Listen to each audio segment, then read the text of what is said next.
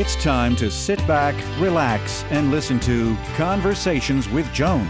Conversations with Joan will inspire, motivate, and empower you. Live your best life now. Listen, learn, think, and decide. And now, here's your host, Joan Herman. Welcome to Change Your Attitude, Change Your Life's Conversations with Joan. I'm Joan Herman. Thanks for tuning in. Conversations with Joan focuses on topics that are important to your life, from health and wellness to professional development to personal well being. Change makers join me to share their insights, tips, and strategies so you can thrive and live your best life now. Thank you for taking time for yourself, and thank you for letting us be a part of your life. Now, let's start talking.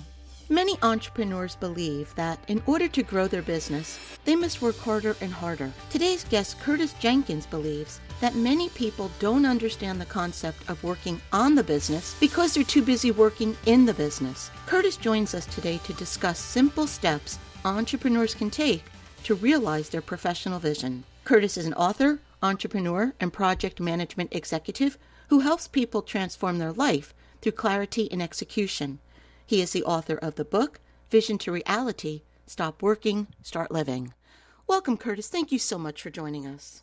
Oh, thank you so much for having me. I do appreciate it. Curtis, I love the title of the book, Start Living, because that's something many entrepreneurs don't do.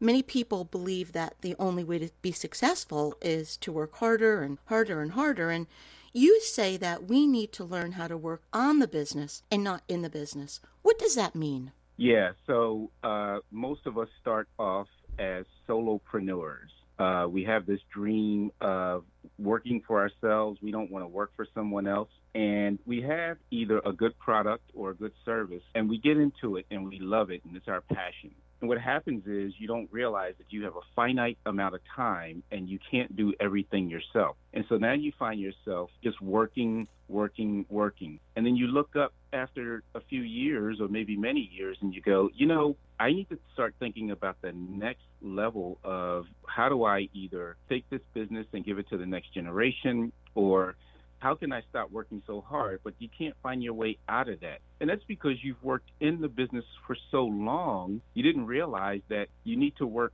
on a business. That means whatever you are doing inside the business, it will never grow because it's all centered around the amount of time that you have available. But working on the business is duplicating yourself, creating an ecosystem, creating standards where others can follow. And now you have one, two, three, four, five, maybe even more people that can help you expand your business while you focus on main business criteria. And and to just give you an example, many of us are working so much in the business we don't understand finances and how to grow the business, what the financial measures mean. So when you are looking say to expand, you don't even have your, your house in order, your, your financial house in order to know that these numbers are important for investors or bankers to give you money so that you'll be able to grow the business. So it is doing the day to day business yourself and not stepping back and running a business through others. Well, you know, as an entrepreneur, Curtis, I know I fell into that trap when I was starting out. I was working seven days a week, 14, 16 hour days. And I think, you know, for me, and I, and I think this may be a, a problem for other people as well, and I'd love your take on it. But some of us have this control thing that, you know, no one else can do it as good as we can. And then the other part of it is that some of us say, well, I can't afford to bring other people on. So, how do we learn to relinquish that control? And when do we know financially it's time to spend that money on those resources? Yeah, that, that nobody can do it better than me. And and control is a big thing. It, it's funny um, when I work with entrepreneurs. Um, some are so worried that what you're going to do is take their idea and take their business and run with it, that they don't want to uh, provide any information, but they want the help. So they, they fight against themselves.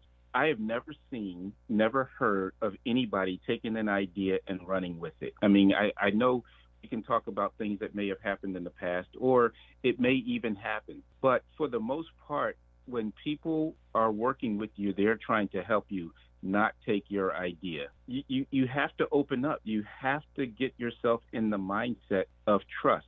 And so, well, Curtis, how do I uh, how do I do that? How do I gain more employees? So when I talk about my vision to reality, um, there's five steps: visualize, evaluate, calculate, clarify, and realize. The second one, evaluate, is evaluating people, evaluating the people that's in your current business ecosystem, and it's evaluating who can help you get where you want to go. And so you need to partner, if you're not familiar with this, with someone who's going to help you find the right talent. And how do you know which talent you need? Start thinking about the roles and the things that you do, what you can relinquish to someone else. Don't relinquish the things that you're strong at, but primarily things that uh, take up most of your time. And then when you if you say well i don't have the cash for that build out a plan build out a financial plan. So that's where calculate comes in as well as clarify and say when i hit this financial milestone and here's the things i'm going to do to hit that financial milestone then i'm going to add this resource uh, with these responsibilities and then go from there. And you keep doing that until you grow. Now one of the things and i'll give you an example uh, I had that wanted to grow, and they wanted to grow a business that typically grows 1% a year. And they wanted to do this exponential growth. And I said, the only way you can do that is through salespeople. And I gave an example of, hey, if you want to get salespeople, if we can come up with just $130,000, right? So, however we do it, we can get four people, one, a sales manager, and we give them a base salary of $40,000 then we get a commercial salesperson, a residential salesperson, and a government salesperson. In this particular business, they had those legs, and we paid them each thirty thousand dollars. That's your base salary. That's the one hundred and thirty thousand. But you develop sales goals for these for each of these, and you have the sales manager uh, manage these three. Now, if you want to grow really, really big, you're going to need salespeople, and you give them in, the incentive because the more that they make, the more that you're making. So that's an example of how you can grow your business and not be the person doing all the work. If you, you know, getting others to do it. Curtis, you just mentioned visualization as one of the keys. How does a business owner go about creating a vision for his or her business? I, I believe that most people think they already have a vision of what that what their business looks like. What I do is challenge that uh, that business leader to talk to me and articulate what that vision looks like. And if we get to the point where we're both seeing the same thing, then I know that they have a vision that they can articulate. So I'll, I'll give you an example. When I when I meet with uh, business owners, I will ask them what did they see, even if I don't use the word vision. What did you see? What did your life look like? And what did your business look like when you wanted to do this? And so it starts off with the conversation around, hey, I wanted to be financially free. I wanted to work for myself. You know, I saw myself um, with this business humming, you know, customers coming in, banging down my door, employees working well. So I said, well, let's let's take that vision and try to hone it, right? How about, uh, you know, what did you see your business five years as it relates to where you are with revenue? Where do you see your business as it relates to the impact that you're going to make on your community? And and who do you want to work with? Where do you see your business in terms of partnerships? Just different questions to come up with hey i want to be x company in this location making x amount of dollars and servicing these customers. And so now if you're able to come up with a vision that people can understand then let's work towards the goals that uh, support that vision. So if it's X amount of revenue, for example, and, and the example I gave you earlier, let's say commercial, residential, and government, you know, let's say that's 100% of your revenue. We'll, we'll say commercial is going to be 40%, uh, residential will be 30%, and government will be another 30%. Okay, now who's going to get there?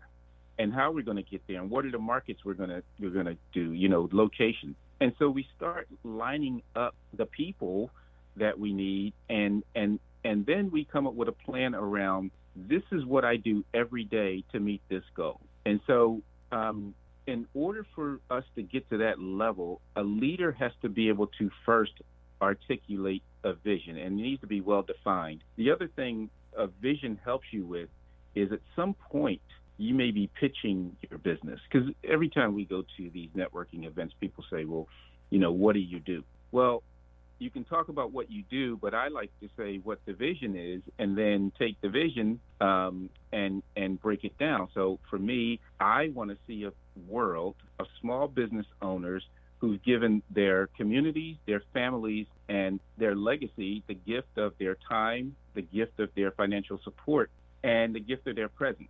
And so, with that, you know, everything that I do to help entrepreneurs is to help with that vision. Curtis, do you think that at the root of so many problems that entrepreneurs have, it, it's that they don't really know where they're going. They just start working and start doing, but they're not sure what the destination is.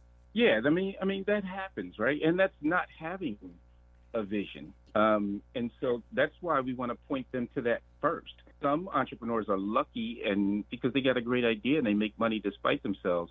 But what happens is if they don't have a good foundation, they can't handle a crisis. But yeah, I would I would say most of the entrepreneurs that I work with that have had my my ideal client has already been in business for several years. I, I rarely work with startups. There are a few that I work with, um, but they've been in business for a while and they are just trying to get out of the churn. And that's where I come with stop working, start living. Um, I find that um, I have this term that I say people live payroll to payroll. Now, we've heard paycheck to paycheck, but most of the time I'm hearing people just trying to make payroll. That's their goal.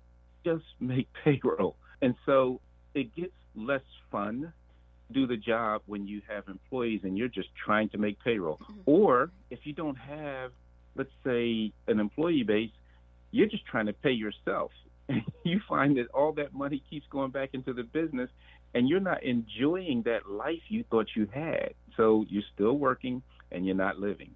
And Curtis, when a business owner follows your advice and they set the vision and, and they start to follow the steps that you were describing, what happens in the business? What type of results do you see? I, I think the first result that I see is the aha moment. The aha moment that the simplicity of what I told you and what we're working on is so simple. Why didn't I think of that? And it's because, you know, it's not how you're wired, at least in the beginning. And, and so that's the first, that's the first thing. Uh, the second thing is confidence. And confidence comes from when you can see a set of milestones that we've created together and you start to see yourself hitting those milestones and you start to see your cash flow uh, work better.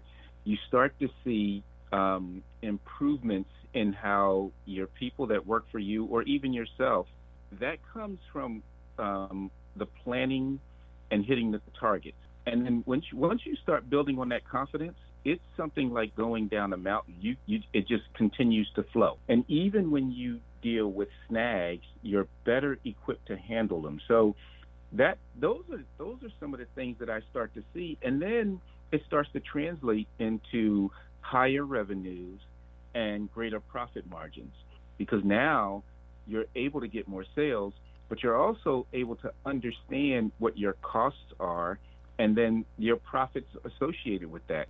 The book is Vision to Reality Stop Working, Start Living. Curtis, where can our listeners go to get more information about you and your work? Uh, sure. So, first of all, I would encourage everyone to go to my website, cljassoc.com.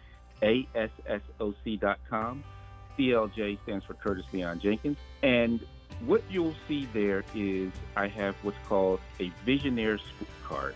And so it's a scorecard that allows you to take a test to see where you are on the spectrum of the realization framework experience. And once again, that book is Vision to Reality Stop Working, Start Living. Curtis, thank you so much for joining us. It's been my pleasure. Thank you for having me. Thank you for joining us. I hope you found the show informative. At Change Your Attitude, Change Your Life, we believe that knowledge is power. Take what you've learned, apply it, and live your best life now. Remember that the information provided is the opinion of our guest and should never replace the advice of a professional who knows your personal situation. If you'd like more information, visit our website CYA, CYL.com. That stands for Change Your Attitude, Change Your Life. While on our site, listen to past shows on demand, read the digital magazine, sign up for our mailing list, and be sure to follow the show on social media. Until next time, this is Joan Herman. Thanks for tuning in.